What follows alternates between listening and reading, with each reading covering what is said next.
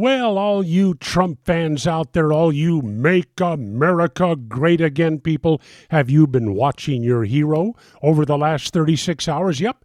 It was about 36 hours ago that Trump was talking about a path to legalization for illegal aliens in this country. No, we can't send them home.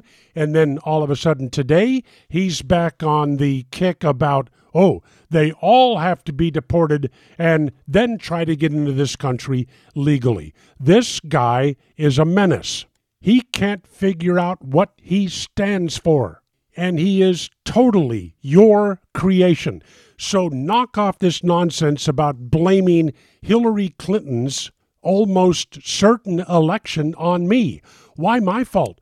Because I was smart enough to understand what a clown Donald Trump was from the very beginning? And would a Hillary Clinton victory be better? Well, you know what? Maybe so. Ever heard of a controlled burn?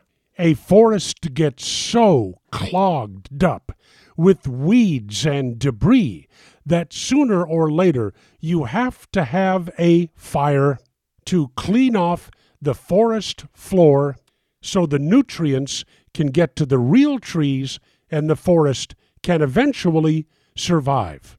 Donald Trump may be the Republican Party's slow burn, a controlled burn.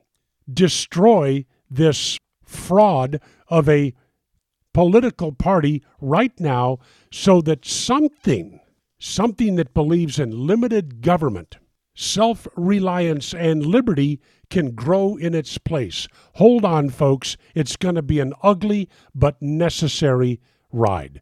And in the Solomon Brothers Studios, Miami, waiting for the storm, this is Neal Boortz.